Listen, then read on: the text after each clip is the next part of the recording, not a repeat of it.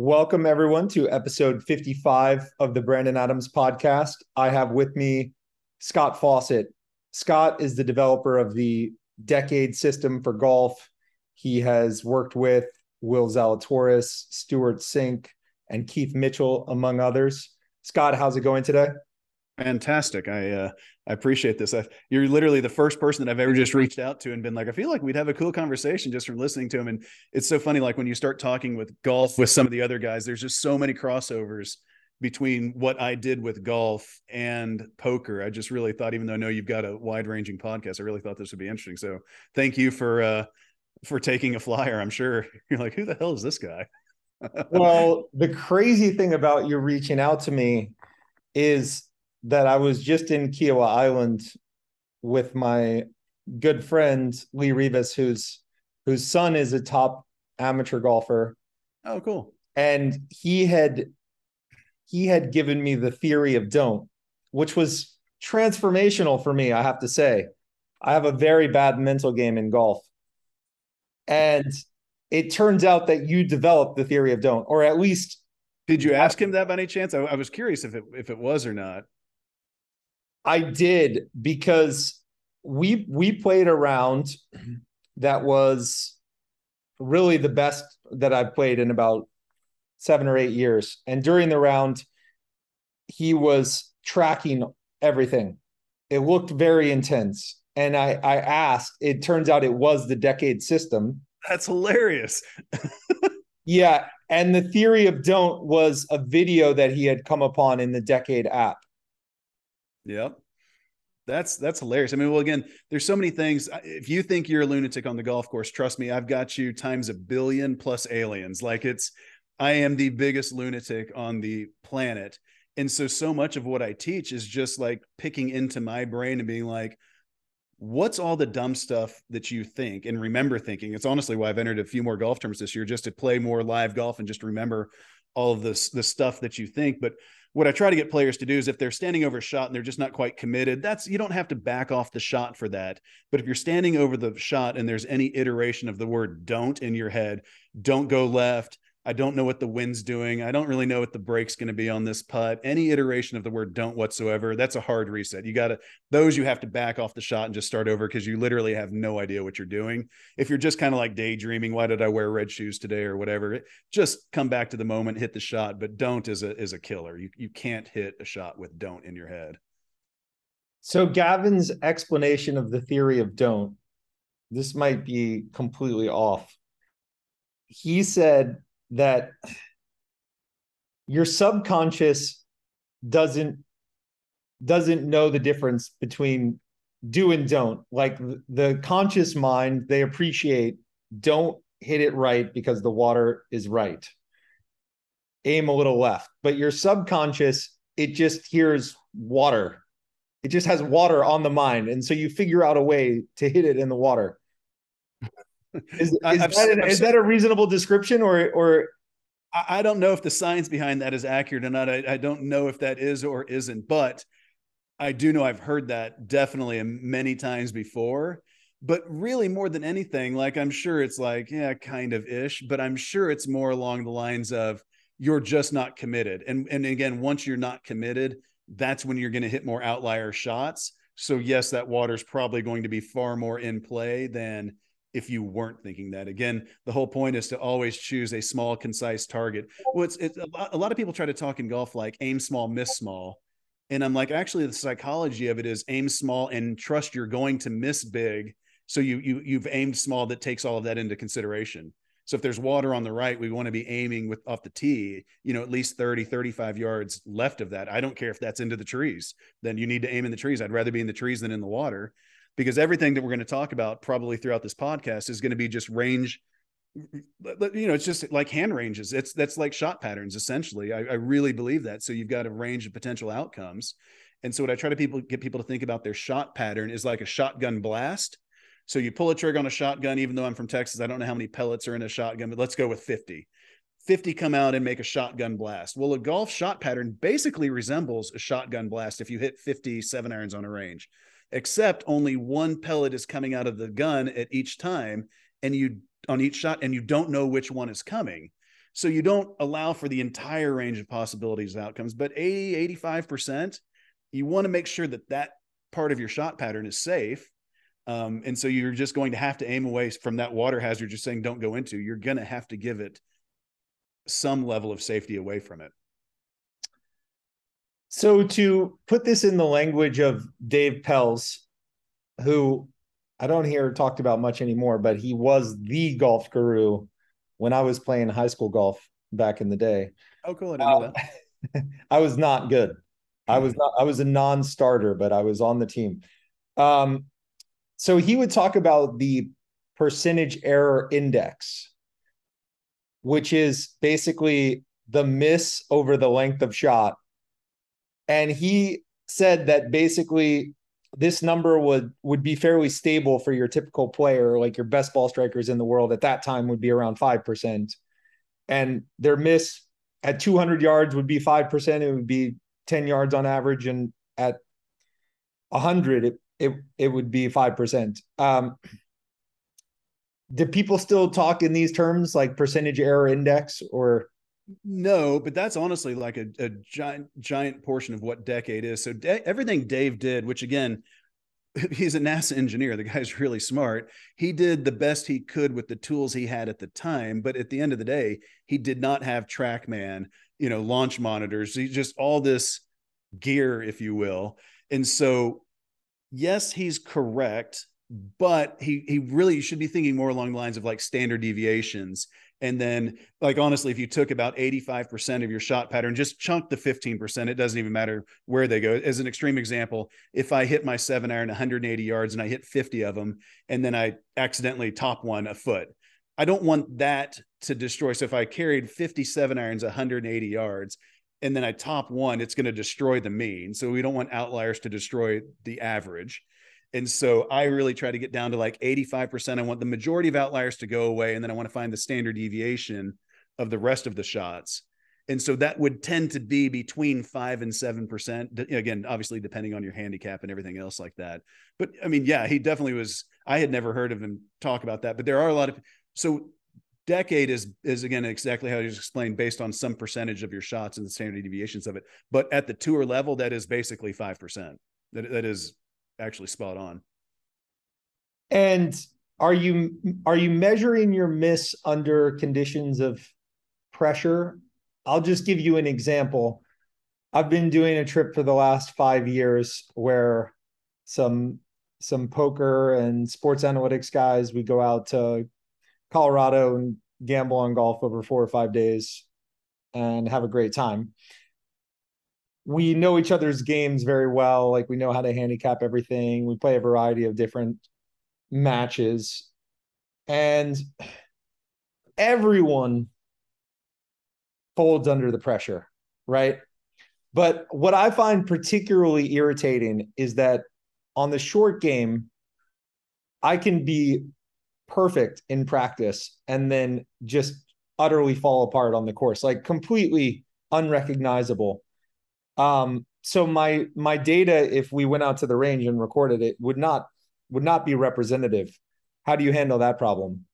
So I'm going to answer that by actually going into the Wayback Machine and giving you the background of Decade, and then I'll, I'll promise I'll answer that question at the end of it. So, you know, I went to Texas A&M, uh, you know, studied math in a couple of different areas, went and played professional golf for six years, quit got my amateur status back, started an electricity company, and then started playing a lot of poker, which is where I start learning about hand ranges. I start playing a lot better golf. And then that's when the new strokes gain statistics were starting to be released. So they started tracking ShotLink data, which is basically just to the inch where every golf shot started and finished, and then the strokes to hole out from any given area. So once I started realizing 2011, that's what they were creating with the data, I started realizing, well, it's like it, really is like PokerStove honestly. Like if i know it takes one and a half strokes to hole out from eight feet and two strokes to hole out from 32 feet and 2.8 strokes to hole out from 100 yards in the fairway and 3.02 strokes to hole out from 100 yards in the rough like once i know how many strokes it takes to hole out from any given area on a golf course well the next thing all i need to do is quantify the size of my shot pattern like i was explaining and then I can basically solve course management. So when I started first having this idea of what I could do, again, I really was just trying to help my own game. I went back and played professional golf again. Once I started, you know, Chris Como and I are, are, are really good buddies. And once I started working on my game with him and playing better, I actually entered the PGA Tour Q school back in 2008 as a 35 year old amateur. Got through all four stages, went and played again. Like I say, I promise I'm going to get to the question here at the end of this, but that's when I first started realizing with the tools we have on hand now, rather than course management being this elusive, mystical, folklorish uh, aspect of the game, like I could, you know, solve it as a concrete math problem. Well, what I first started doing to your well, pressure creates bigger shot patterns. Well, I didn't do it in my simulator you see here. I had a different one at the time, but I basically quantified the size in directional and distance control standard deviations of my shot pattern. I did it indoors in a perfect setting. I then went outside and did it on a driving range with different crosswinds and different, you know, lies, a little bit uphill, a little bit downhill, ball above my feet and everything. So my my shot pattern standard deviations, making it up, went from four to six from that. Like I say, I'm just trying to use numbers. And then I went out on the course and I actually said, okay, I'm aiming on this number one. I'm aiming this seven iron at this point, and I missed it six feet short and right well, once I did that over like the course of 50 rounds, so now I know what my shot pattern size is indoors. I know what my shot pattern size is outdoors on a range. And now I know I'm making a few. Most people think this is like a totally mathematically solved problem, but I had to make some assumptions. Yes, like you say, it's going to get bigger as pressure increases. So I made some adjustments, assuming that instead of my uh, standard deviation being at 5%, now it's at 6% because of the situation. But then what's interesting with golf is it still is a it's a the pattern is still consistent. It's just getting larger which actually as bizarre as it sounds doesn't change anything in the math. It would be like playing this is probably a terrible analogy because i'm making this one up on the fly but it would be like playing a game of poker with 20 decks instead of just one. Like the odds really wouldn't change that much of what cards coming next you know what what you know instead of the rule of two and four it's not like it would become the rule of six and eight or something like it's it'd probably still be about the rule of two and four on the turn and flop, right? Um, or the turn and river rather. So the pressure does make it bigger, but that's kind of irrelevant to the actual strategy. Does that make sense? Yeah, definitely.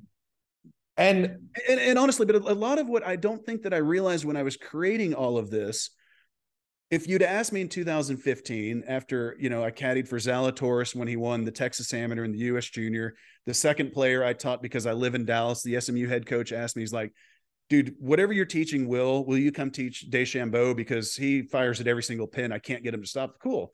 I went and taught it all to him in February of 2015. Three months later, he was 67 in the world at the time. Three months later, he wins the NCAA's and U.S. Amateur. And it's like all these young players are so good, it's incredible they just don't have a clue how to play the game. And I do mean this like largely because they don't have a prefrontal cortex. Like they don't have the experience necessary to make good decisions. So even if you explain to them, hey, you got to do this, this, and this out there, removing the emotion from decision making is actually what it is. So, like if you'd asked me in 2015, I would have told you, I'm a genius. The math is amazing. It's all the math.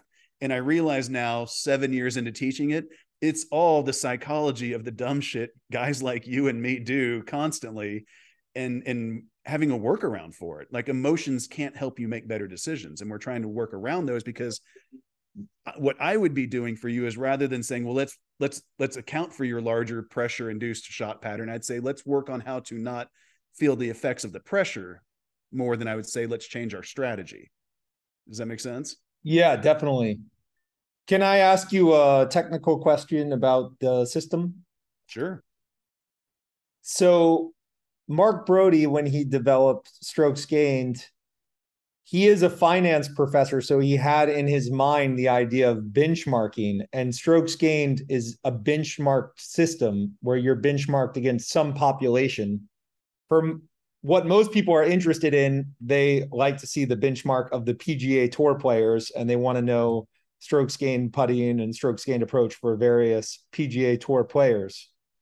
Um, wouldn't do me any good to benchmark against the PGA Tour baseline.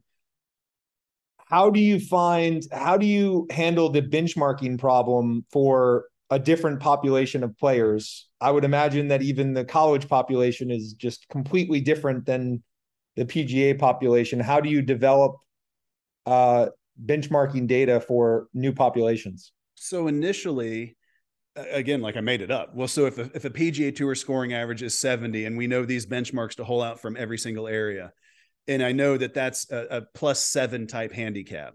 So then your scratch is going to be seven shots worse than that.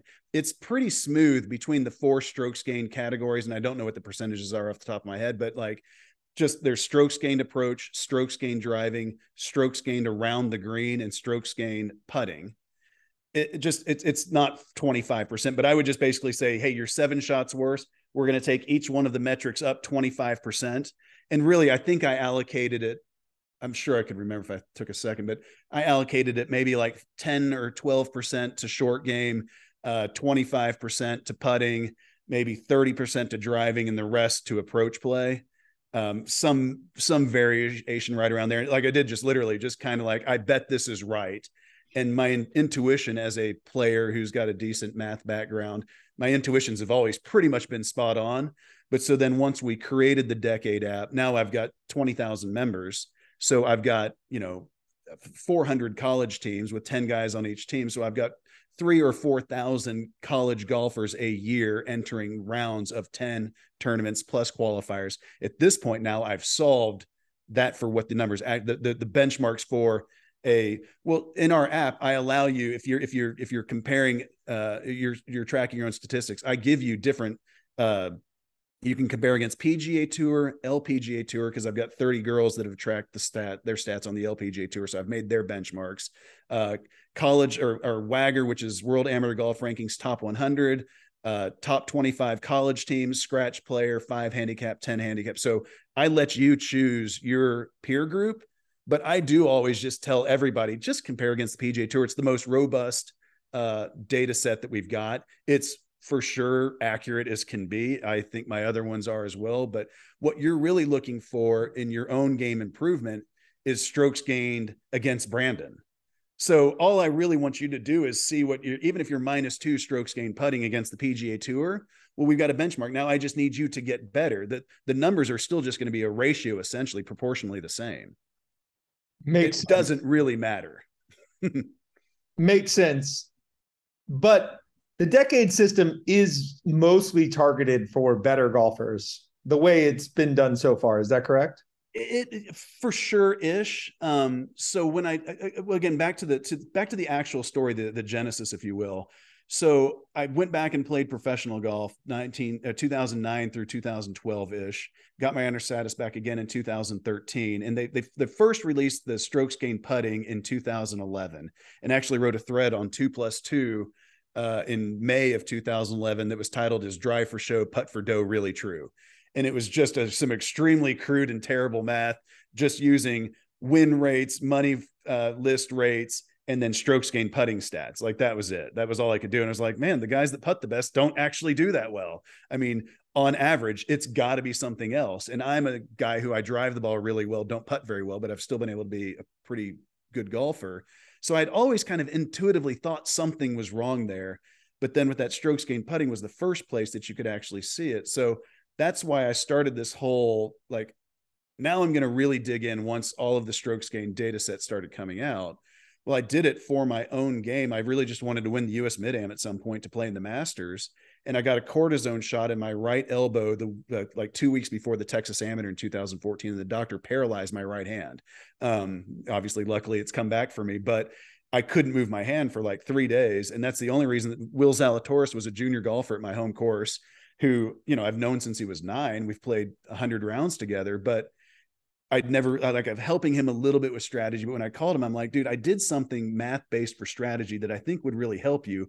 I can't play in the Texas Amateur now in two weeks. Let me caddy for you. And just if you let me play you like a video game, you'll win. And and this is because he's, as we all know now, he's an amazing ball striker. His putting's a little dicey. But based on my theory of what I was coming up with, we can hide that to some extent. What's paradoxical and, and odd is the better ball strikers and worse putters, they they actually need to, I don't about to say they need to play more conservatively. It's not that they need to play correct still, but they historically they're trying to be very aggressive with their approach shots because they're trying to make their birdies from hitting the ball well, not by making putts. and it's actually the exact opposite of what they need to do if anything they could be technically a little bit more conservative than than some people because by them hitting as many greens in regulation as possible they're eliminating two or three eight to 12 foot par putts a day which the math on that is just very straightforward. That's like a shot and a half. So you can't try to make more birdies. You're trying to eliminate bogeys far more than anything in this game. In preparation for the podcast i listened to a pod that you did five years ago where you said that Dustin Johnson's win at Riviera was the most impressive win that you had seen based on the ShotLink data, and you mentioned that he was on the the correct side of the pin 82% of the time or something along these lines. Yeah. Which is suggestive of conservatism on his part, right? Um, it it is to some extent for sure. He's if you the, the the way that you can think of this is if I told you on a driving range to take your eight iron and hit it at the white flag, theoretically you should blanket that flag, you know, 50% left, 50% right. You should you should blanket that flag left and right fairly well, centering your shot pattern over the flag. Oh. Well, now if all of a sudden we get out onto the golf course and you've got an eight iron and the pin is four yards from the left, if you blanket it 50%, well, you're going to miss the green to the short side an awful lot. You're going to miss the green left an awful lot. So what you're talking about there is I again, this is something you have to do by hand. But if I take where the golf hole is, most people think of short side as being I miss the green short sided. But for the metric you're talking about, if he hit it to one foot from the hole, but it was on the short side of the flag, I would consider that short sided. And I think you're probably right. It was in that 82% of the time. It was at least 75 to 80% of the time his ball finished on the the correct side, the fat side of the pin, which would just mean if the pin is four from the left, his ball finished at least one inch to the right of the hole, all the way up to off the green right. But that's that's where most people think that these guys are playing super aggressive out there and it's like well if they are then that means they're they're aiming directly at the flag which means that short side ratio should just be 50-50 because they're blanketing the flag you can't have it you can't eliminate one side of your shot pattern just because you're trying to. Like you still have a shot pattern. And so you are centering that if, if this microphone is the hole, if I'm centering my shot pattern directly over the hole, that's 50 50. But if it's skewed towards the middle, 80 20, it kind of implies you're aiming right of the hole. Definitely makes sense. Now, if I'm playing with the the decade system, the decade system is it knows the course map essentially and it's it's telling me exactly where to aim. Is that correct? I subscribe to the theory of i'd rather teach a man to fish than give him a fish. I could create you know a, a watch based app that kind of does it for you but unless i know exactly where the pin is you it's an unsolvable problem because if the pin is on the left side of the green and there's nothing but fairway run up or light rough it can't spit out the same target if the pin was on the right side of the green and there's a lake right. So golf is very unique because it's the only sport in the world that's not played on a uniform field of competition. Like every basketball court's the same, every football field's the same, every baseball field is basically the same. Sure, we've got different porches, but there's essentially the, the bones are the same golf i mean not no two holes are the same like even the replica courses you know this is number 13 at augusta here in texas. Like no it's not. Not even close. I see what you're trying to do but it's not even close. So it's just a sport that yes there are other apps out there that are trying to say like we've got ai powered strategy advice. It's like well it doesn't work. So i teach you how to do that yourself in two three seconds tops. Um, if you're really playing tournament golf, then yes, we need to go through the course and the satellites uh, ahead of time. Obviously, I know you play a lot of golf out at TPC Summerlin. Your tee shot's going to be different, you know, whether you're playing number 10 or number 18, like where your target is, it's it's going to be different relative to the middle of the fairway. And so I teach you what things rather than it just being abstract and you just kind of winging it, I teach you exactly what questions to ask of each hole to then solve the problem for yourself. But then exactly what you're asking on approach shots, I give you an exact way to find that optimal target. And it is by using basically a percentage of the length of the shot. So if you're a professional level golfer, it's going to be 5% of the length of the shot is where our targeting is going to start from. all the way up to if you're uh, you know, I don't expect a guy that shoots 95 to go through the effort of doing this, but someone who's shooting in the 80s, that number might be eight or nine percent that we would have them using. And so what you really find is that as, as, a, as a concrete example, if we're 160 yards in the fairway, 5% of 160 is eight yards. You can't aim less than eight yards from any edge of the green, front, left, right, but you always start or back, but you always start off the side of the green that the pin is located next to. So if the pin is four yards from the left edge of the green and you're 160, I can't have you aiming less than eight yards from the edge of the green. So you need to be aiming at least four yards right of that pin. And by aim, I simply mean center of your shot pattern. So I need you centering your shot pattern four yards right of that pin. And then that's, if you think about it, again, that back to Dustin Johnson controlling that shot pattern. Think back to DJ. That's exactly what he was doing is he's aiming, like by definition, he's aiming slightly away from that hole. That makes sense. Now, if you look at the way pros are playing courses that they've played for a long time, they've trended towards more aggression. So let's take TPC Sawgrass, for example. There's the drivable par four on the back nine, whatever it is, 14, 15, 12. 12. Uh, now all of them drive that green, basically all of them. And they never did before. Is it because they're better golfers or because the analytics suggest that this is just a yeah. better way to go? The analytics. The easier example of that is number 10 at Riviera. If you can think of that hole, it's the drivable par four that's got a crazy skinny green. Do you know what hole I'm talking about there? Yeah, where it's like uh like it's, a reversed bowl. It's only nine yards deep on the right. So the front left, it's it's like a bulb, um, whatever kind of uh, fruit that is. It's got like a bulb on the left, and then the right is just a skinny little part that sticks. So it sits very wide, maybe 30 yards left to right, probably not that, 25 yards left to right and the left side of the green is probably 20 ish yards deep, which is still narrow.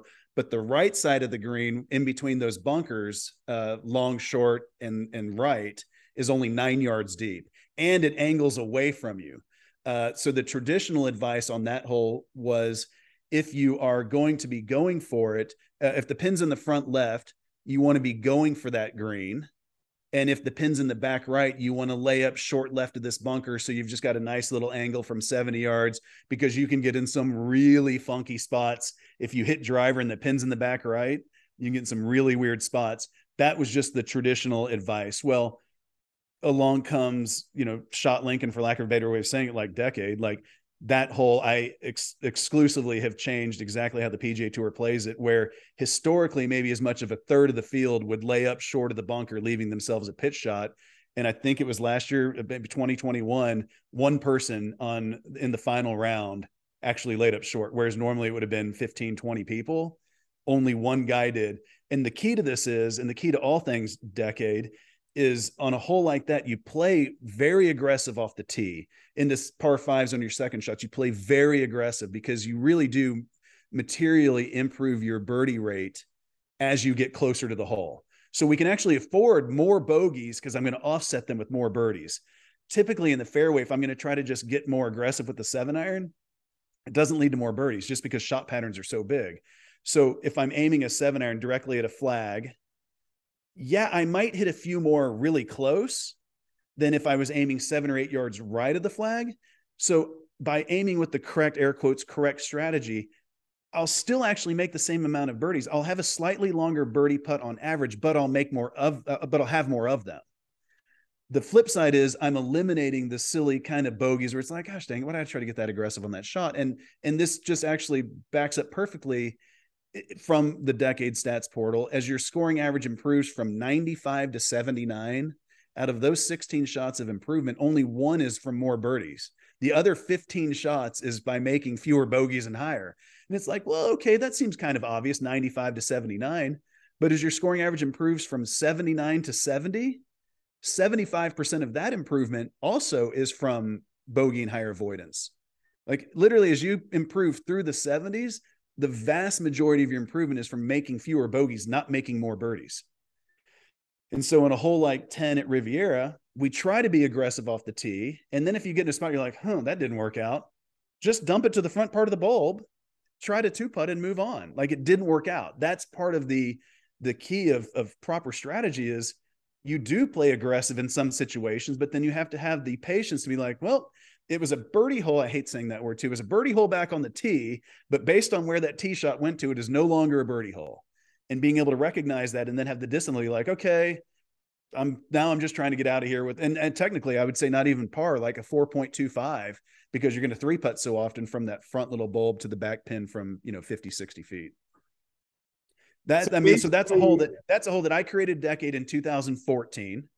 And then I actually caddied for Zalatoris in at Riviera in the PGA Tour event. That was his first start on the PGA Tour was in 2015. So he's basically the only player I had worked with in the field at that time. And actually, the the the, the scoring average on the hole that year was 4.09. But if I take 2011 through 2015, the scoring average on the whole overall was 4.04. Don't worry, I've got this on another monitor right here because David and I just happened to be talking about it this morning. But from 2011 to 2015, so the inflection point there is decade and then from 2016 because at that point i had at least probably six or eight guys on the tour that i was actually working with but another 30ish guys that had seen a bunch of the video content that i supplied to the the chris comos the, the top golf instructors out there. And from 2016 through 2020 i need to update this. I haven't updated since the pandemic. The scoring average dropped from 4.04 to 3.89 in wow. those subsequent uh, what is that? Five five years five years leading in, 4.04 data analytics revolution takes over. And like 0.15 doesn't sound like that much, but if you take it's like you have to annualize a, a return in the stock market. I got to annualize that to 18 holes. So if I take 0.15 and multiply it times 18, that's 2.7 shots. The leader in strokes gained total last year was 2.1 shots. The equivalent improvement they have made on that hole pre and post data is better than the number one player in the world gains overall just on that one hole. So when you're thinking about a short par four, like number 10 at Riviera, the cost benefit is actually that you should take a lot of risk to try to get on the green because you're likely to two putt if you find the green. But the cost benefit for, say, taking a seven iron in the middle of the fairway is never really there if you have to go to a dangerous pin because you don't make a lot of six and nine foot putts anyway. So why take a lot of risk? But so that's exactly bring on the risk of the three putt or, or worse.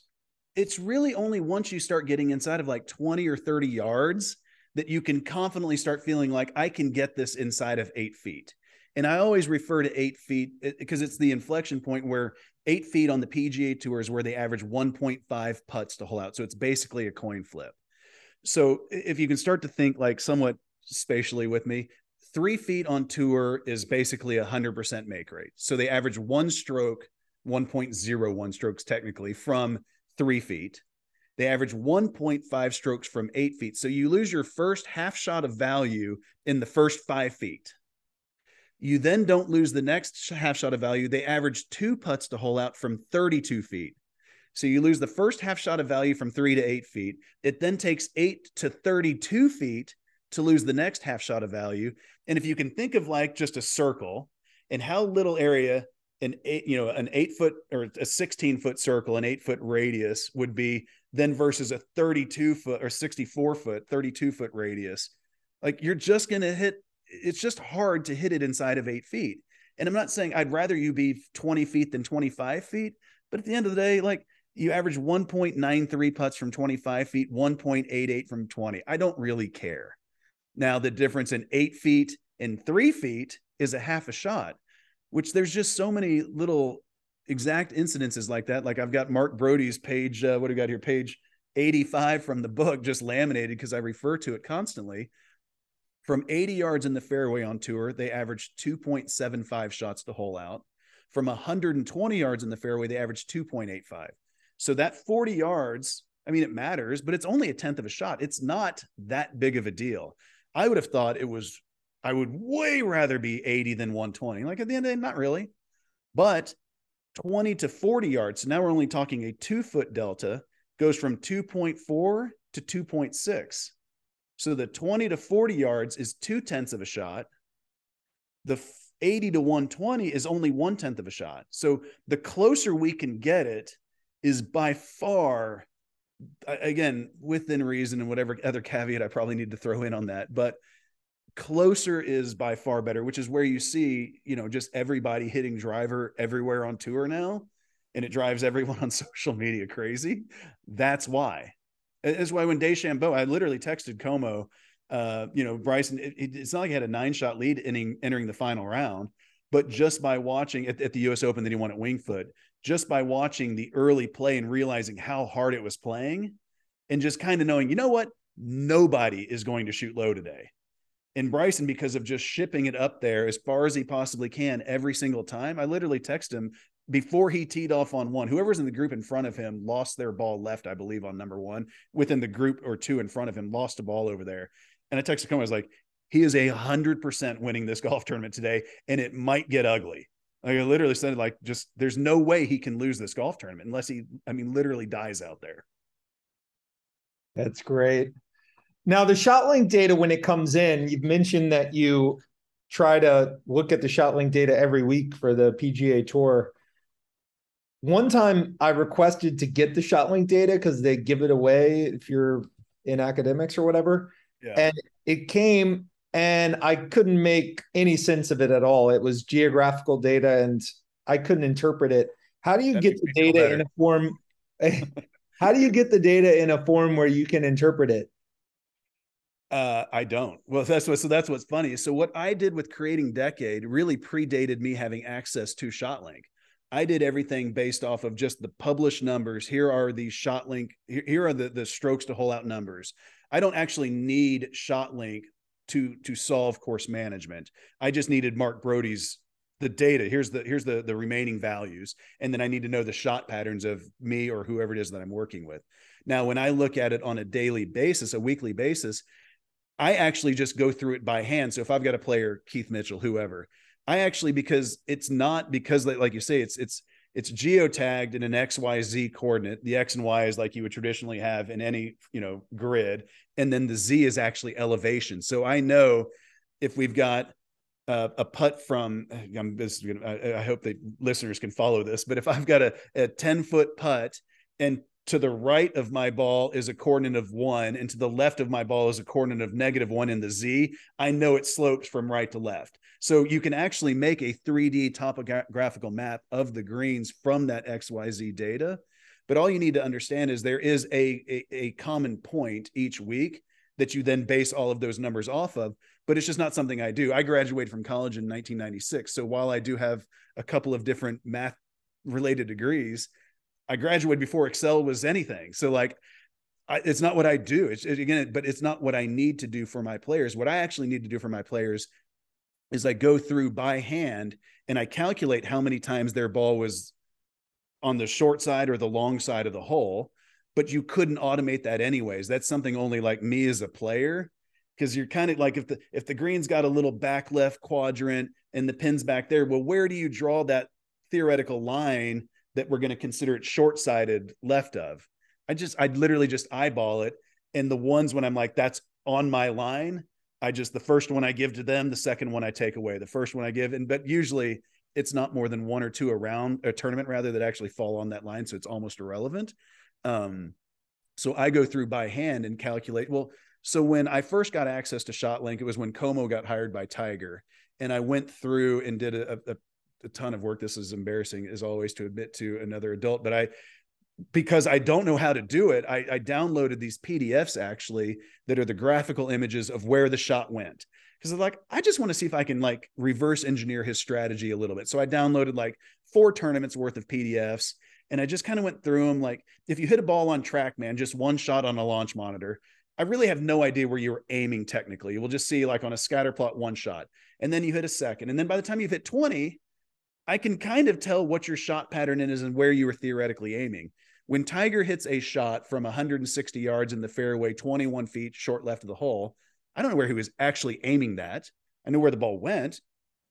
But by the time I look at, and this is the embarrassing part, I went through, once I got started looking at four tournaments worth, I was like, dude, I really think I can do something very cool here. And then just because I wasn't necessarily in the best marriage at the time and I was just staying in my office as much as physically possible, I was like, screw it. I'm going to reverse engineer his whole strategy. And I took six months going through three years of his entire seasons. I went through 20,000 of his shots by hand, hand plotting where they went to reverse engineer his strategy. And it basically perfectly mirrors decade. Like the guy actually played with near perfect strategy. There's when I say near perfect, that's only because I'm trying to leave the door open for the fact that it wasn't. I can't differentiate anything from what he did then from what the math of decade says. Like the guy literally played with mathematically perfect strategy. And I have no idea how.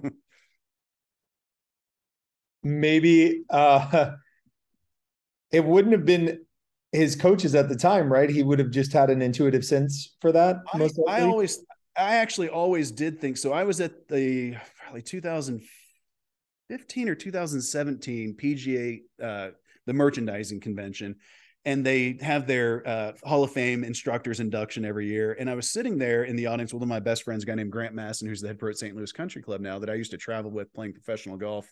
Um, and we're sitting there and it's Butch Harmon and David Leadbetter and Chuck Cook and Mike Adams. You know, there's like five or six big name guys getting inducted in the Hall of Fame. And my buddy said something that was really interesting. He's like, you know, I kind of know what everyone on the stage teaches, but I have no idea what Butch teaches. But all of his players play better, like as far as like some sort of a swing, you know, uh, system, if you will. He's like, I kind of know what everyone else does. And I was like, that's a really interesting thought as I'm just kind of getting into teaching. And I went home and I got into a YouTube wormhole trying to search for Butch Harmon. What how did what does he think about swing? And everything I found was strategy. Everything I found was how to play a game. And I was like, wow, I think this guy just literally knows how to teach people to play golf. And so Claude Harmon and I, uh, you know, Claude's Butch's son, works with DJ Brooks. Uh, you know, he's been around the game forever. I was, I was, I was, I was complimenting Butch ad nauseum one time, like, man, he, Butch is amazing. He's the greatest teacher ever, and blah blah blah. I, I, really think what he teaches with course management is amazing. He's like, dude, Tiger taught him everything, and now he gets to sit back on the range and make twenty five thousand dollars a half day because Tiger taught him all this stuff. So I'm half kidding with that, but that was kind of about. He's like, Tiger just got it, and again, like I've got this video in the app. We've all seen the video from Curtis Strange the first week that Tiger turned professional, where Curtis is saying, What would a good finish be here this week? And Tiger's like, Winning. He's like, what would second place be? He's like, second sucks. And but and Curtis is just like, haha, you'll learn in his smug way of saying it. What people don't know is also in that same interview, he asked him, like, what have you learned out here so far in your starts? And Tiger's like, you know, last year in the US Open, I got a really interesting lesson. I played with Nick Price the first two rounds, and Nick shot 66 and was leading the first day. And we are having lunch afterwards and I asked him, like, how many pins did you fire out all day? And he's like, two. He's like, really? I thought that was really weird. We went back the next day and he shot like 66 again at Shinnecock and asked him again, how many pins? He's like, one or two. And he's like, and here I was firing at every single pin that I felt comfortable on, which was basically all of them. I think that that those two rounds and having Nick Price be like, dude, you don't get it. And that worked what you're doing because you're so physically gifted. What that works on the amateur level, that ain't going to work out here, buddy. And I think that was probably the most important two days of his life that he may not even recognize how important it was because I, I, I, again, I hate saying it because I get such a, I've got a bad rap on Twitter already for taking credit for people's play, but you would be blown away at how consistently I have a first person, a, a per, person tour player reach out. In the first week we talk, they go win or have one of their best finishes in a long time and it's just yeah you're really good at golf and just getting you when you're you're hot and excited with this new idea and then they all taper off super fast like because they it's so hard to stay consistent with it but you take a kid like Zalatoris who again he was 3300 in the world in the junior golf rankings not even the amateur golf rankings when I helped him win the Texas Am and US Junior within 3 months that guy was number 3 in the world and he's never I mean again he's literally never played bad since well, I caddied 100 plus rounds for that guy over the next couple years. And all we did was talking about this and beating it into his head. You know, when he didn't win, I think it was at Rocket Mortgage, they're like, you know what's going on? He's like, I just got to keep doing the same thing I'm doing. And eventually a win's just going to get in the way. I just, all this stuff is the mindset that we worked on with meditation and and Josh Waitzkin's book, The Art of Learning, and Dr. Larden's uh, mental scorecard, just where you committed to the shot or not. Like it was years and years of developing to where he's got it it's just ingrained in him. Like you, he can't. It's his DNA at this point. Um, and and the other guys, we spend two or three hours on a webinar. Oh, I got it. They go out all excited and they own it for that week, and then they just fall right back into their old habits. It's and so we'll have refreshers every once in a while. They just ride these ups and downs, but it is just uncanny how how simple it is to get these guys to think better. Football fans, join the next generation of fantasy football with Rainmakers Football, the first ever NFT fantasy game from DraftKings. It's the only NFT fantasy game licensed by the NFL Players Association. You can play all season for millions in prizes by building the ultimate NFT franchise. Playing Rainmakers is simple buy, sell, bid, and win player card NFTs of the biggest names in the game through regular drops and auctions on DraftKings Marketplace. Build your NFT franchise and enter free Rainmakers football contests all season long. You'll be competing for almost 30 million in prizes. Download the DraftKings Fantasy app and sign up with the promo code ADAMS. Click the Rainmakers tile and opt in to get your first card free. You will then be playing for millions in prizes all football season while building the ultimate NFT franchise. That's promo code ADAMS. Build, play, and win only at DraftKings. Let me ask you a gambling question.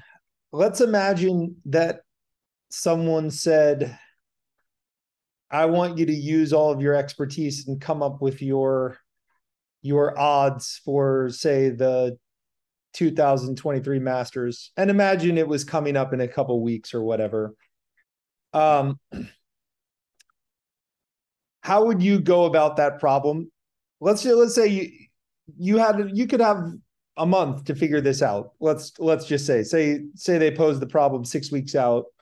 Um how would you go about that problem? Clearly, you think there are some courses. You mentioned the DeChambeau example for U.S. Open, where you're saying he's a near lock to win. Presumably, that means that there are a lot of players that are very good that are drawing dead for some reason.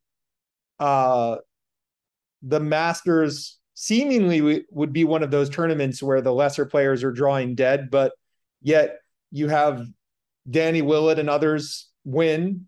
Uh, how do you how do you determine course fit if it were? How do you see if a player is drawing live in a tough field?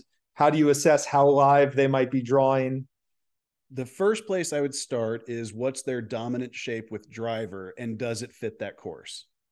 So a couple years ago, and I should remember this. Like again, I've I've just worked with too many guys, so my stories start getting lost. But I'm going to name two names, so it's at least one of these two. It's, it was either Hudson Swafford or Harris English. I really can't. I feel like it was Hudson, but he's playing on a medical exemption. He's down. He's got three starts, and the next two weeks, if he played well, he could get into the FedEx Cup playoff still, or take and wait until the next season. Like, don't burn that. You only get so many starts. Don't burn your second start on whatever the course was like. That just doesn't, course doesn't fit you. Like, wait for the other one. Cause the only thing we really want to do first and foremost is keep our card.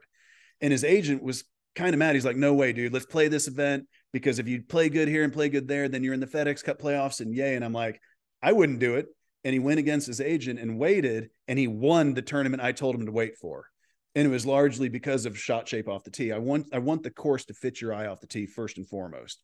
The second thing I'm going to look for is really like I'm going to start with are you a good approach player? Like it's just it's so it's so comical how straightforward ball striking trumps everything else by a mile. Like I'm not even again this is where like I I do listen to a lot of the DFS stuff. I should say listen I don't listen to any of it. I've heard some of it. I'm like yeah, I guess but a great win rate on the PGA Tour is one or two percent. Like, and you're going to try to pick that guy. It's pulling the ace of spades out of a deck. Like, good luck with that. But there are certain courses that are going to fit certain plays, ball shapes. So Augusta National is right to left. Now, does that mean that if you fade it like Zalatoris or DJ or Brooks, we should go start trying to play a draw that week? Hell no. That's when you start taking your three wood and you let it be your draw shape off the tee. But that's why the Masters predominantly has been won by lefties. If you hit the ball hard, on average, it's definitely better to fade it, whether you're on the lefty or righty. It's just easier because path is exiting left at speed. It's just easier to keep that going and hold the face right of it just path is exiting left because the ball's up in your stance. So path wants to be left. Does that make sense? Yeah. It's going to then if I if I got the face left of that, it's called a snap hook. If I can keep the face right of it, I'm hitting a hammered cut. But I don't want you to try to hit a draw all of a sudden. So lefties, Bob Charles, Phil Mickelson, Bubba Watson, Mike Weir, even though Mike doesn't hammer it, he still hits fades because on two, five, uh, 10, 13, getting the ball to move right to left is really important. Now, the only holes that draws are even remotely mandatory is 18. Or excuse me, left to right ball flight is even remotely mandatory is number 18. I guess it maybe helps to move it right to left on nine, but not really. At this point, the guys are covering everything on the left. So it's its shape's kind of irrelevant on nine. So there are two, five, 10, 13. There's four tee shots uh, that you have to draw it. I mean, like there's just no two, two ways about it. So if that just happens to match your natural shot shape, it's like a free two shots. Like if you look, if you net it down to strokes gained, shit, it's probably more than that because you got four rounds, you got eight tee shots. Like it's a, excuse me, 16 tee shots. It's a huge advantage. But then also, shot patterns for a right handed player tend to tilt long left to short right. So I'm going to hit from your angle. I don't know if I'm doing this right. They're going to tilt long left to short right because my poles are going to tend to go further. My flares are going to tend to go shorter. So now all of a sudden you get a hole like number 12 where the the back right pin on Sunday, everybody knows it's in the middle of the green, but everybody wants to push it over there towards the pin. Well, the pin is actually further into the green than where those guys are trying to hit it. If you go straight across, it's the wrong club. But so now they're kind of hoping they push it into the long right portion of their shot pattern. Now, same thing on 13, but let's flip the switch and say I'm a lefty. I can aim at the middle of the green. And if I happen to pull it, awesome, it's tight. On 12, if I happen to pull it as a as a righty, it's in the bushes long left. And if I happen to flare it, it's in the water short right. If I'm the lefty, my pull is going to still be close and my flare is going to still be on the green because that green tilts so much short left to long right lefties have such an advantage on that golf course. It's amazing. So there are things like that to your question. But then the next thing I'm going to look at, and then this is probably a long answer, but this is what podcasts are for. When everybody after Zalatoris has had all these top 10 finishes in the majors and he's just red hot and he's the best ball striker. And I got him in the British. Like I love Will like a son, but I'm like, I wouldn't have him there. Well, why? Because of putting. Oh, you're right. He's a bad putter. No, because line is less relevant at St. Andrews any British Open, the greens are huge and flat. His skill is speed control, which is why at Augusta he can use these huge breaks and he's got great speed control. The, his line control is the problem. Well, in the British, you don't have as much undulation because, and the greens aren't as fast because if it happens to be blowing 40 one day, we've got a problem. So that course is eh, for putting. Your line is more important. I should say that your line is more important than an average weekly basis compared to your speed. Whereas a, a US Open, an Augusta National, even a PGA championship, your speed control is by far more important than your line control. I mean, like, I can't overemphasize that. Then I'll get a cynical guy be like, what if you hit it 90 degrees offline? I'm like, well, then you're not trying. But like, given you're actually trying to hit your line in degrees offline, your your speed is far more important to whether or not you make a putt with any break from outside eight feet than your line is, which is really bizarre to say. So, how would you determine a player who was like drawing dead in the field? Of course, in the Masters, you've got some bad players in the field, but just among the set of good players, I wouldn't say anyone is hardly ever. Yeah. I mean, I would say these guys, and it's gonna be like, hey, the guys that bomb it, which is again, it's what's funny is they're the guys that hit it the furthest. Like people act like I, I hate saying bomb and gouge. People act like this distance thing. Distance is a problem. Like, who are the greatest players of all time?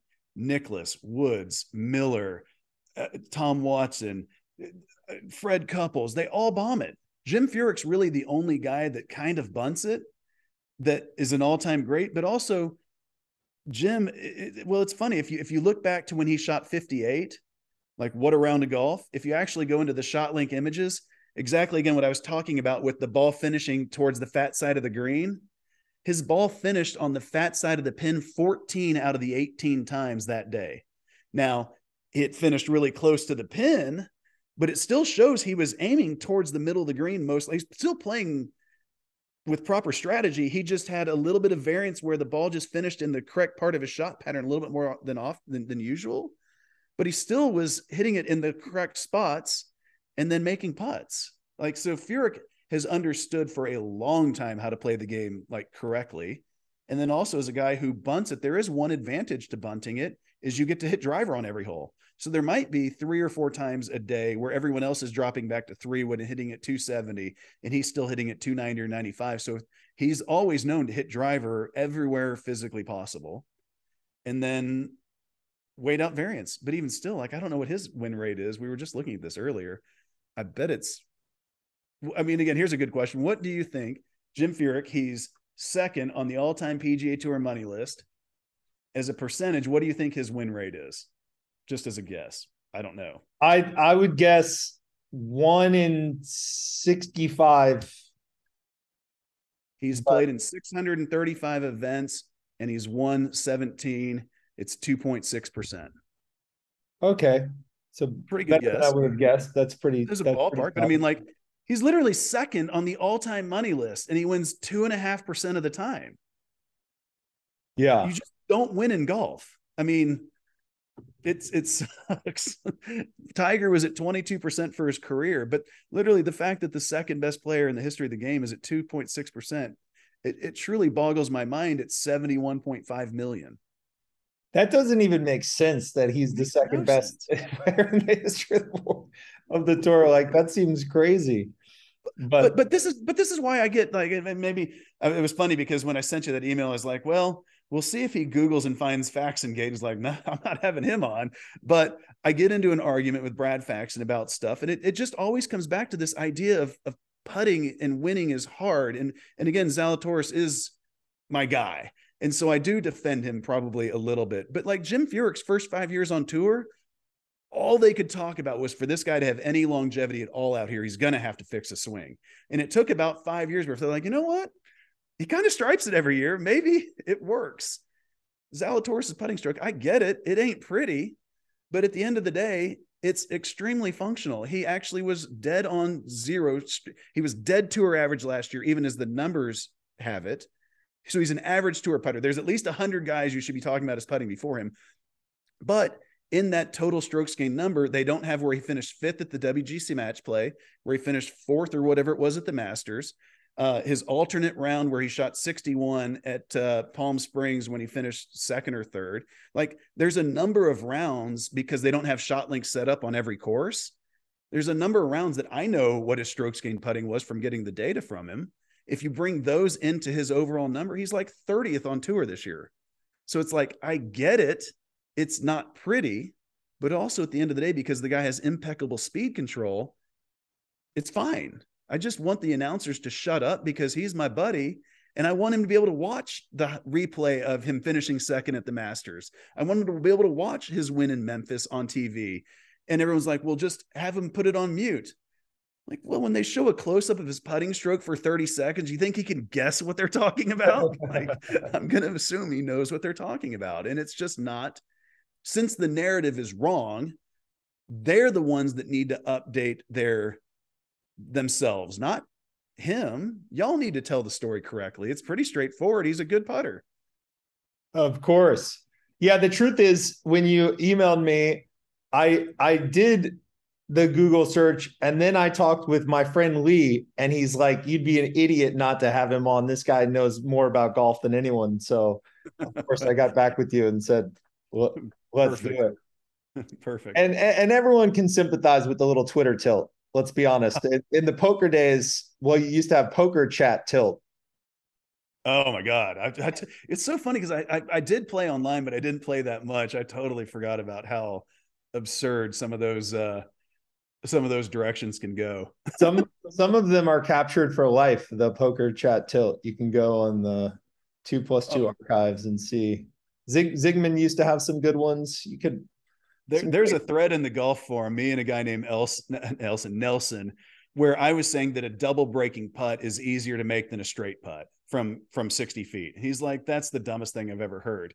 And I'm like, well, for, if we have a dead straight putt from 60 feet, my angle of degrees of miss, it, it's basically like zero. And I have to have pretty damn good speed on it. Whereas as crazy as it's going to sound, a double breaking putt, at least it's kind of circling, it's for sure circling back and forth across the whole sum.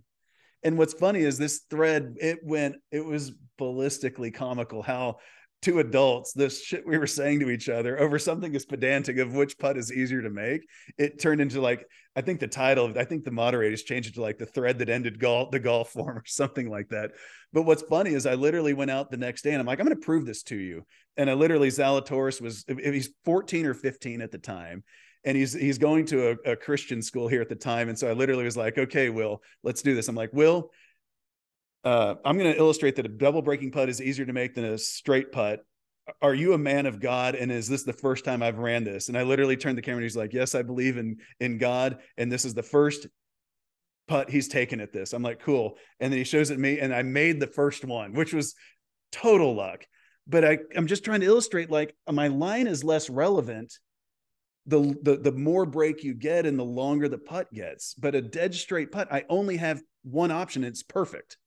Whereas at least if I know the putt's going to be moving around, it's got a chance for the hole to just accidentally get in the way. Yeah, that's that's logical to me because if it is a double breaker, it's more likely that you're kind of going down a, a, a fall line, as it were, right? Like you're going down the bobsled track, right? Like, but, but even if the hole was on the second portion of the break, so I'm not right on the fall line. So the fall, I, I see what you're, I'm putting down the valley.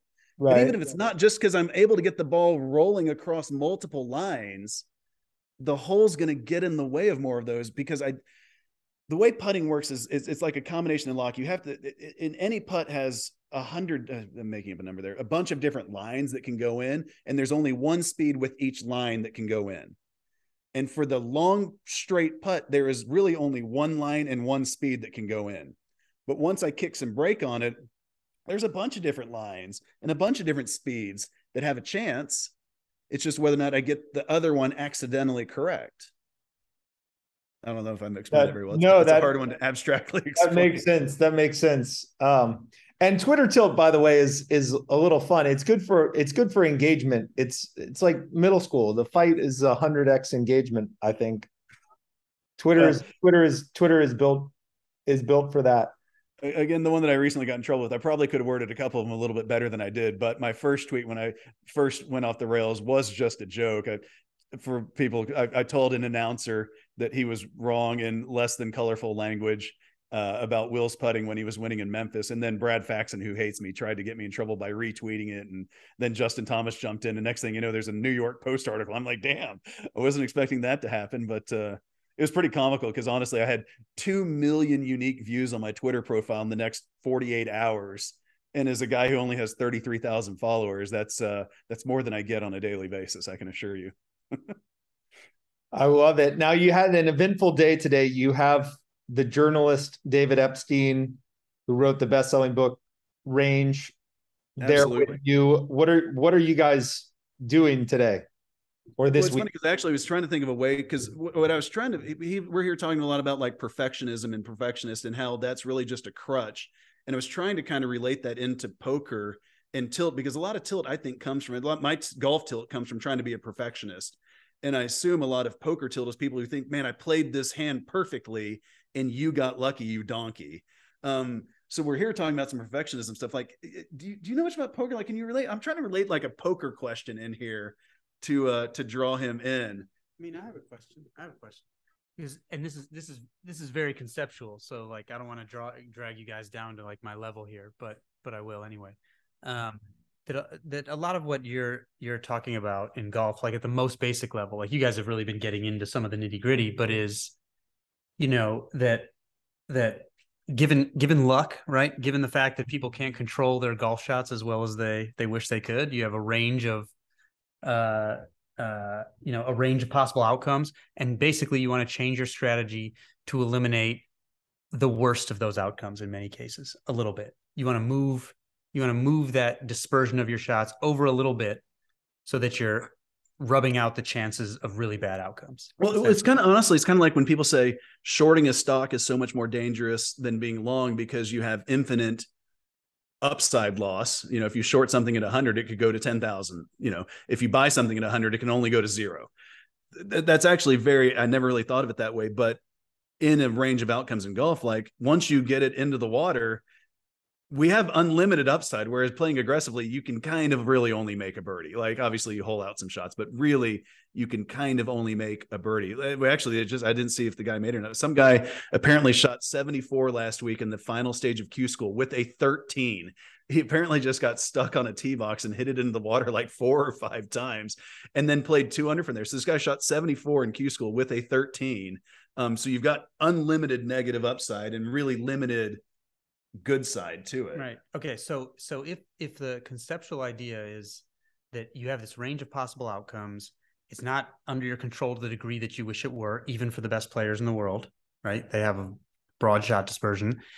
You shift that a little bit to eliminate those worst outcomes. If I was saying, well, is poker the same? Then the, my hypothesis that I'd want to test would be basically you have hands with a range of possible outcomes you want to shift a little bit away from the worst ones. Do the best players say fold more than amateur players? Do pro players fold more? I don't know. If if this part of poker is like that part of golf, then my hypothesis would be that the best players, that pros fold more than amateurs.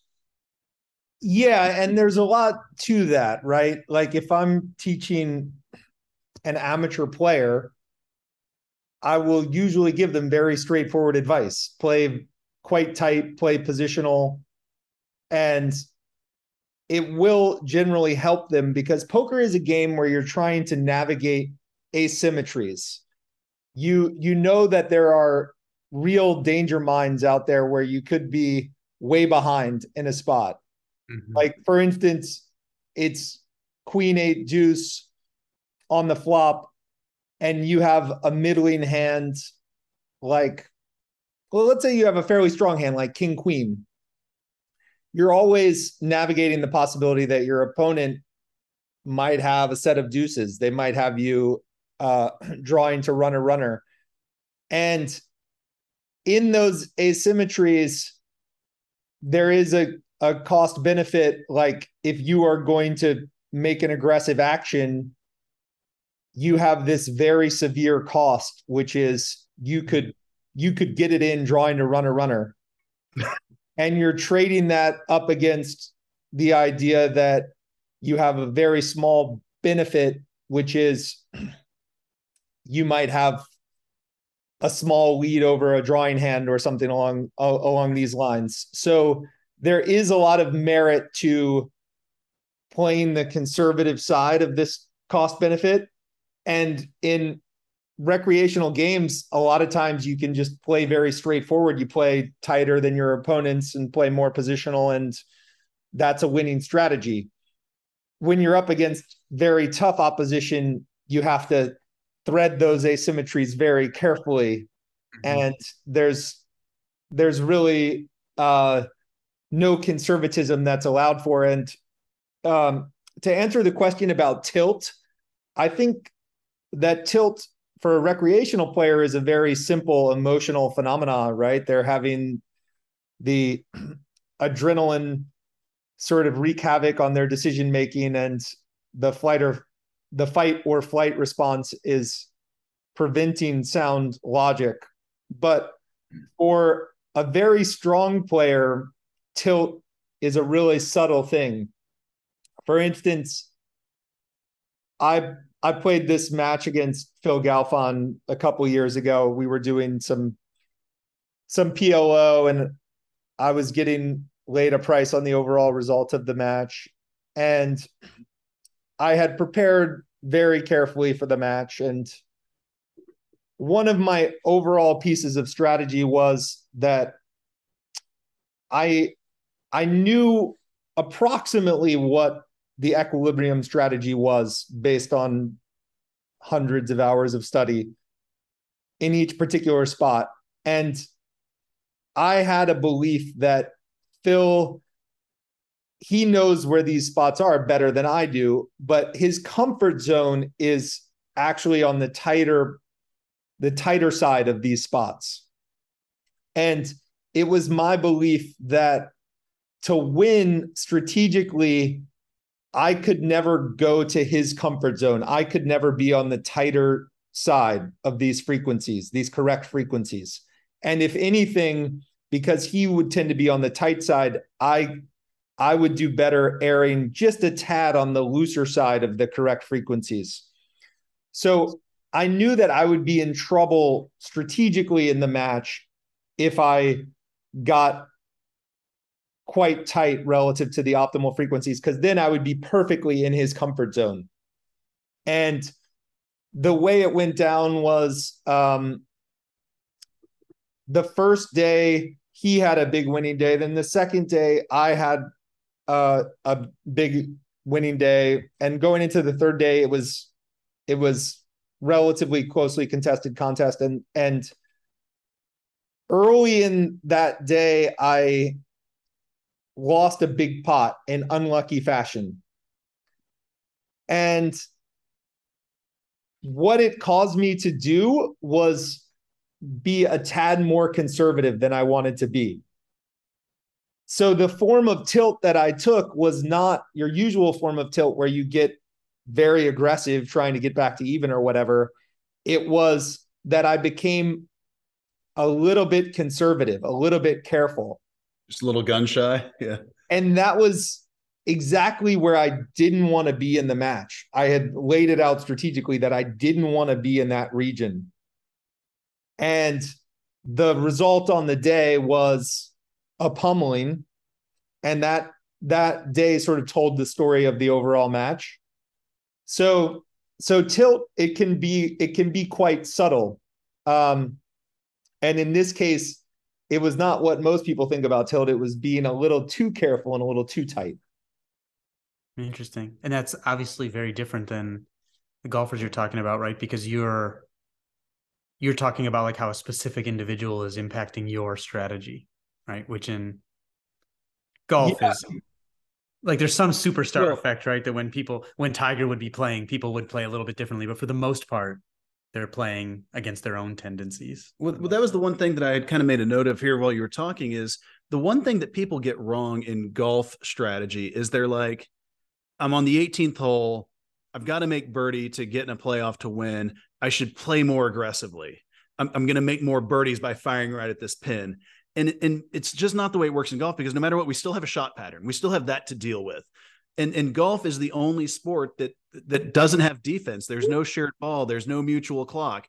So you can't impact your opponent's play. Whereas in poker, like I can play more aggressive and impact your play. Well, that was one, the one thing I thought was interesting with with your podcast with Negreanu where he's talking about like, okay, everybody's out here playing GTO, and if they're all doing it, then what are we actually doing? If they if they, if they're doing it perfectly, but if you notice a guy's playing a little more passively, then you shouldn't play GTO. You should play a little bit more aggressively. I feel like that's kind of the gist of what he was saying, and so yes, there are some optimal plays like by the book, but if you're not adjusting to your opponent's play, you're kind of leaving some equity out there. Would, would that be accurate?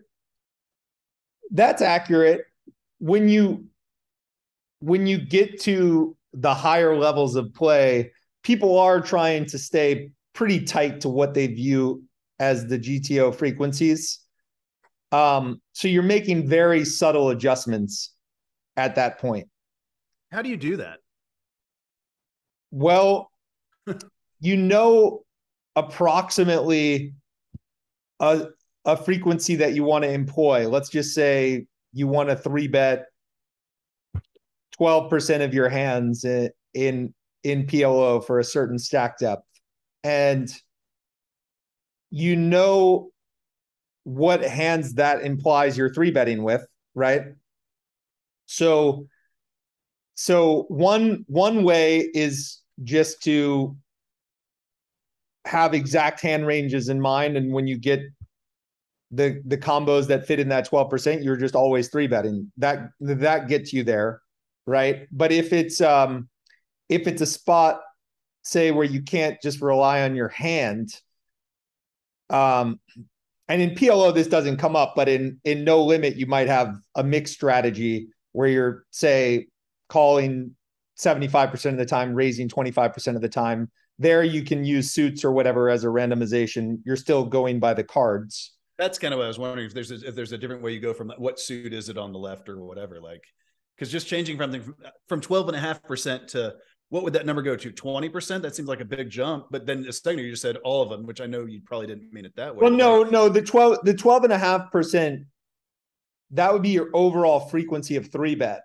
So you could, you could then have a, a cutoff hand add two hands type in. of hand that tells you how do you get to 12 and a half percent. And then anytime you have that, that hand, you just three bet and you're getting to that frequency that you desire. Um, but if it's if it's a game where you're going to have a a mixed strategy, then you can use suits as the randomization. The tougher situations are one where um, all of the cards have been dealt, and now you're gonna you're gonna bluff some frequency of the time. Um, to randomize that is tricky. Some of the more technical players will use various devices like they'll have a, a timer that's going all of the time and they'll just say, all right, one third is is up to 20 seconds and and stuff like that. Um when did that start? Because I, I I don't I had never really heard anyone talk about that back whenever I was playing again like 03 through 06 and then I saw someone talking about it one time. I was like, shit, that's a pretty good idea. I never really thought about that. Was that kind of a newish GTO type idea? Well, I would recommend the Negreanu podcast with with Lex Fridman, where he oh, I've listened to it. That's probably where I heard it. Yeah. Yeah, it's a very it's a very good one, but he talks about the idea that cornerstones of the way we think about poker today were just not at all a thing in the early 2000s. So it wasn't just you and your poker trajectory. There was really no talk about GTO and best response to best response and blockers and card removal. Uh, no one was talking about it. There, it's it's um, from my perspective, it would have seemed unlikely that game theory took over the way we thought about poker because my my particular my particular trajectory was I had played poker like in the college years, but then when I was at Harvard, they had the Harvard Poker Club, and there were some very analytical people that were using game theory to study poker scenarios in a very academic way. And that that was how I started in poker. So the GTO um, logic was always how I looked at the game. And then um, the first book to make significant progress there was the uh, Bill Chen and Jerrod Ankenman book, The Theory of Poker, that came out in late 2006. And then when that book came out, it was a big step. And I was able to then digest that and progress from there. Um, but the GTO school was sort of always my lens. Um, but it didn't seem inevitable to me that everyone would use game theory as the way they looked at it. From looking backwards, of course, you can say, all right, it was inevitable that a static game would yield to analytical methods plus computing power. And obviously, these analytical methods would be game theory, the science of strategic interaction. Um, it seems obvious, like in retrospect, but if you were talking to me in 2007, I would have never guessed that the entire poker universe would adopt the language of game theory. Well, that's it's funny because as you were saying that, that's almost what I was thinking about with Tiger. Probably has to be looking at like I know I play with better strategy than everyone, and then like with all due arrogance like i came along and wrote the book on well here's how you do that quite simply. You know use if if it's a heart on the left now we've got 25% randomization like as silly as that sounds like it's just such a good idea. Like i want to be doing this 25% of the time. Like well what's my left card? Cool. It's funny because from that podcast i bought i haven't dug into yet the modern theory of poker uh that book that Daniel was talking about by Michael Acevedo. I, I know I know Michael well. Uh, I was getting some poker coaching from Michael. He's a a very very sharp guy. Yeah, I've, I've got that book sitting on my island downstairs. I, I took it to West Palm Beach last week to try to dig into, and I just didn't quite uh, quite have it in me. But again, I think one of the main things is just like the idea that in aggression in poker, like you can impact your opponent's play, and there's just that's just not the way it works in golf. I have one hand I want to ask you about now. I hadn't even thought about this until you said King Queen a second ago. So I played in the main event in 2006, and I was your standard donkey that should not be throwing ten thousand dollars away, but I get there's a guy that hadn't played a single hand in as as long as I could possibly remember. He under the gun raises it to 5x or whatever. And I'm in the the hijack and I look down I've got king queen of spades. And I'm just like, dude, I could hit this and I could be just dead dominated like and I fold it. He gets called by both the small blind and the big blind. The flop comes king. First of all, is that a hand that you're always folding or always raising? You're never like, what are you doing with that hand in, in that scenario? Guy doesn't play much. He raises pretty big, 5x the big blind. You look down at king, queen, and the hijack. What are you doing there, first of all? Fold. Fold. Yeah. okay, that's what I did. That's what I did. Now the the the, the punchline is probably not hard to see. The flop comes king, king, king, and I was proud of myself. I just sat there with a stoic face of like, holy shit, that's interesting. The small blind shoves, the big blind calls, the guy that originally opened called. And I'm like, what the hell just happened? And it was jacks, queens, and aces.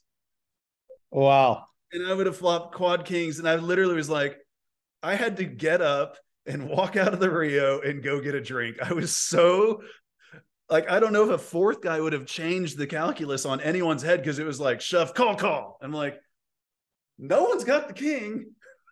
Like, but wow. that is a fold. yeah, that's a that's a fold. And right. I feel better. Michael. Michael Acevedo's book, it could be the best poker book ever. Nice. It definitely would be if it were more carefully edited, like they maybe rushed it a tad, but as is, it might still be the best poker book ever. And what you will see is that the game is very positional, right? So this the starting hands are exceptionally positional. So if you're playing GTO, you're just quite tight under the gun. That's correct. That's GTO. And so the response function for everyone else at the table is quite tight against under the gun. And um, then you could make adjustments if the player is especially tight or if their raise size is big and you can just play exceptionally tight against that player so you you were correct to fold the king queen suited again it's a game of of threading asymmetries right? And uh the asymmetries with the king queen suited are are working against you in that particular situation.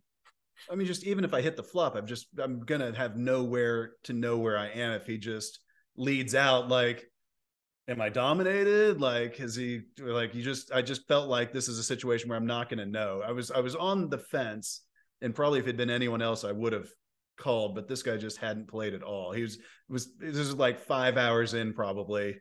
And so he's the traditional guy that's like just trying to make it to day two and just not get blinded off. Um yeah it sucked. Yeah if it's a if it's a different scenario and two other players had called and your hand was seven eight suited or whatever, then after calls, the symmetries are working in your favor and you call. But with king queen suited in that particular spot, it's uh it's really a reverse implied odds situation for you, and you you should play that situation carefully. This is one question David and I were talking about earlier, like in match play in golf I don't know what the actual number is, but if Tiger's playing like number 100 in the world, he's probably like an 80 20 edge, but it's literally still number 100 in the world. I mean, like it's one of the best players on the planet.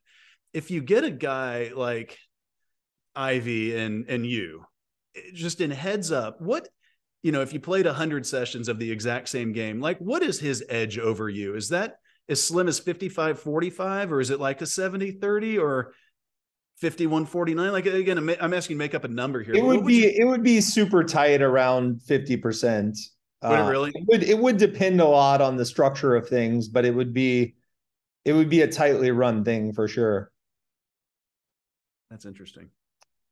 Now there are certain structures that you could come up with where it would be different, but under like a common kind of tournament type structure, it would be a closely run thing.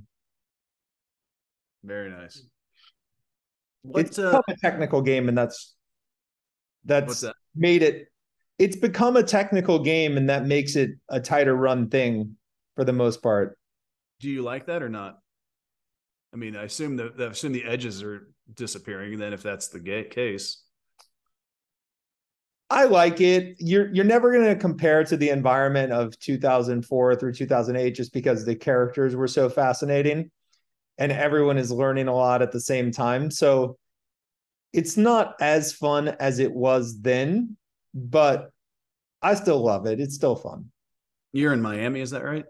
I'm in Miami. Do you play a lot down there? Play a lot of poker? Yeah. Uh play a moderate amount of poker down here, not not super regular. And uh very little golf, but if you're ever in Miami, we should play some golf together. I would I'm definitely. bad. I'm I'm bad bad. Well, but to like that point, I guess it was Antonius. Did he? He shot eighty from the tips, and you shot mid eighties. Is that Five. Yeah, I think if I were to play, say, the tips at Shadow Creek, I would say that my average would be 96, 95 from the tips at Shadow. I would say that that would be that would be my average. obviously since we've got the uh, the author of the sports gene sitting right here? Is there a genetic component you think to what makes a better poker player, or just somebody who's smart? Uh, absolutely. I mean, the so-called first law of behavior genetics is every every behavioral characteristic has a genetic component. It's just a question of how big it is. Um, so absolutely. I mean, you're talking about people having to regulate their, in addition to being smart, right?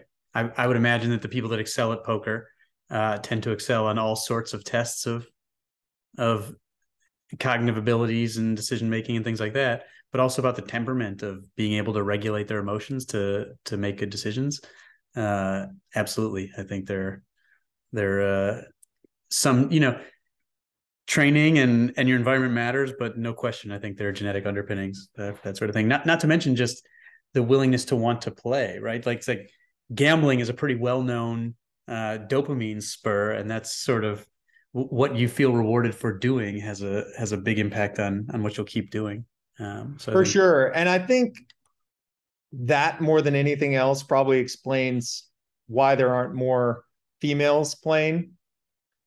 The fact that, again, I don't want to delve too much into the biology, but it it seems like that response to the dopamine high is a little bit more of a male trait. And so I think that there's just not quite the psychic payoff for females as there are for males. And that's why we don't have more uh, female players.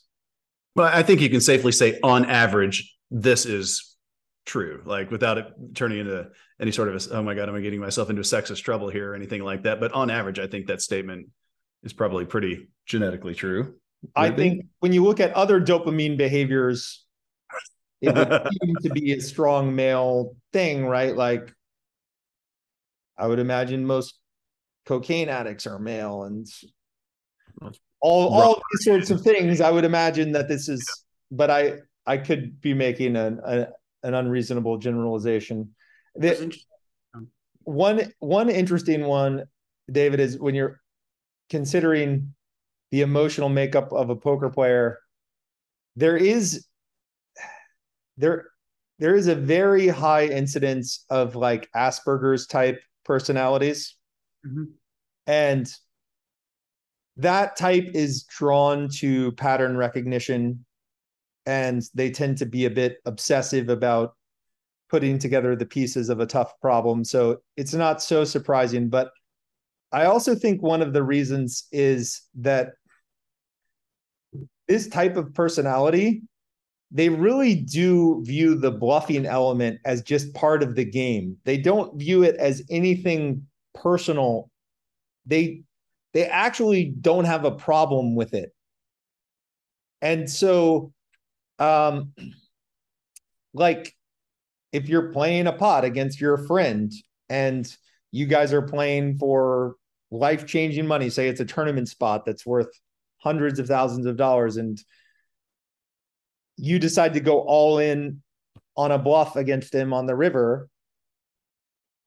For this type of personality that maybe is a little bit spectrumish or what have you, they're they are more inclined to see it as like nothing personal. It's just it's just part of the game. It's just my bluffing frequency is supposed to be 33% and this just happens to be the time I go for it. Like just very analytical. Yeah. You, you guys should go take the, you know, uh uh Sacha Baron Cohen, you know, the comedian, his his cousin Simon Baron Cohen is like one of the world's experts in uh in autism. Oh, really? And he has a he has a sort of survey you can take online. He has this theory that he that there's sort of a spectrum from empathizer to systematizer in sort of how your personality is. Are you more sort of feeling uh, or, or are you more sort of analytical oriented, like more systematizer? You know, like do you collect things and categorize things and look at train schedules, or you know, are you are you much more sort of go by intuitive feeling for the world? And you can take the quiz and see if you're far systematizer or empathizer, and and there's tons of overlap between men and women, but generally women score a little more on the empathizer and men a little more on the systematizer. But people with with autism, he he characterizes as the extreme version of the systematizer brain, basically, and that autism affects you know boys and men quite a bit more uh, than girls and women. And my expectation would be that um, you know the really good poker players would probably be shifted to the systematizer end a little bit compared to the to the general population. But I'd be interested to see you two guys you know take take the quiz and see see if you're systematizers or empathizers. My hypothesis would be not only are you systematizers probably a little bit shifted that direction even compared to to guys in general. Yeah. I would definitely now, think so. um i i play tennis and i'm not talented at all i've gotten pretty far based on hard work i'm a very good adult player based on hard work but I'm not talented. And for tennis and other sports, I've always had the view that you could construct a, a sports IQ that would give you the underlying talent factor, as it were. And it, it sounds like David, you're very much of this view, but it would it would be things like visual acuity and reaction speed and and processing reflex uh, these types of things that would tell you your natural inclination to be able to make adjustments for an inco- oncoming tennis ball. Is is this your view of things that like it's mainly talent and then hard work is giving you stuff around the edges? I think it's i think it's well first of all i think reflexes are not what people think they are. So reflexes i think would generally not be one of them.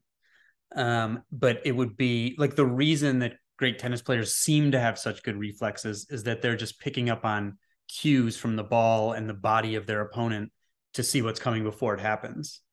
Um, because otherwise, it's way too like a serve from a pro tennis player probably takes, um, you know, maybe maybe four tenths of a second or something like that um, to to to reach you, and that's like it takes half that time just for a like to see that there's an object in front of you to have like a signal go from your brain to your muscle to start your muscle fibers twitching. It's way too slow if you're actually seeing the ball and reacting to it. So when the ball's up in the air, you know, they're having to look at body position, angle of the racket, and things to make a judgment ahead of time of where it's going. So you can see in these, Scott and I were talking about this earlier, these so-called occlusion studies, where like if you delete visual information from like the wrist to the elbow of someone serving, you will make the ability of a pro player to return the serve a lot worse because can, can I go through away. the entire analogy of pitching and softball? Like, because yeah, so so that's why there used to be like this TV show where the best Major League Baseball players couldn't hit softball pitchers because they thought they could because the transit time of the pitch, even though it's from a closer mound, from about a 43 foot mound in softball,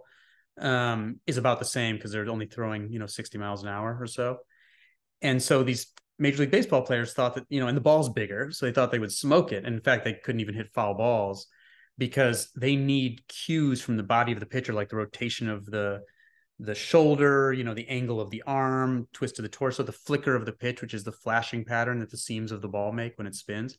And they they group those into a signal that basically says like ball's going here, there, swing or don't swing as soon as it's released.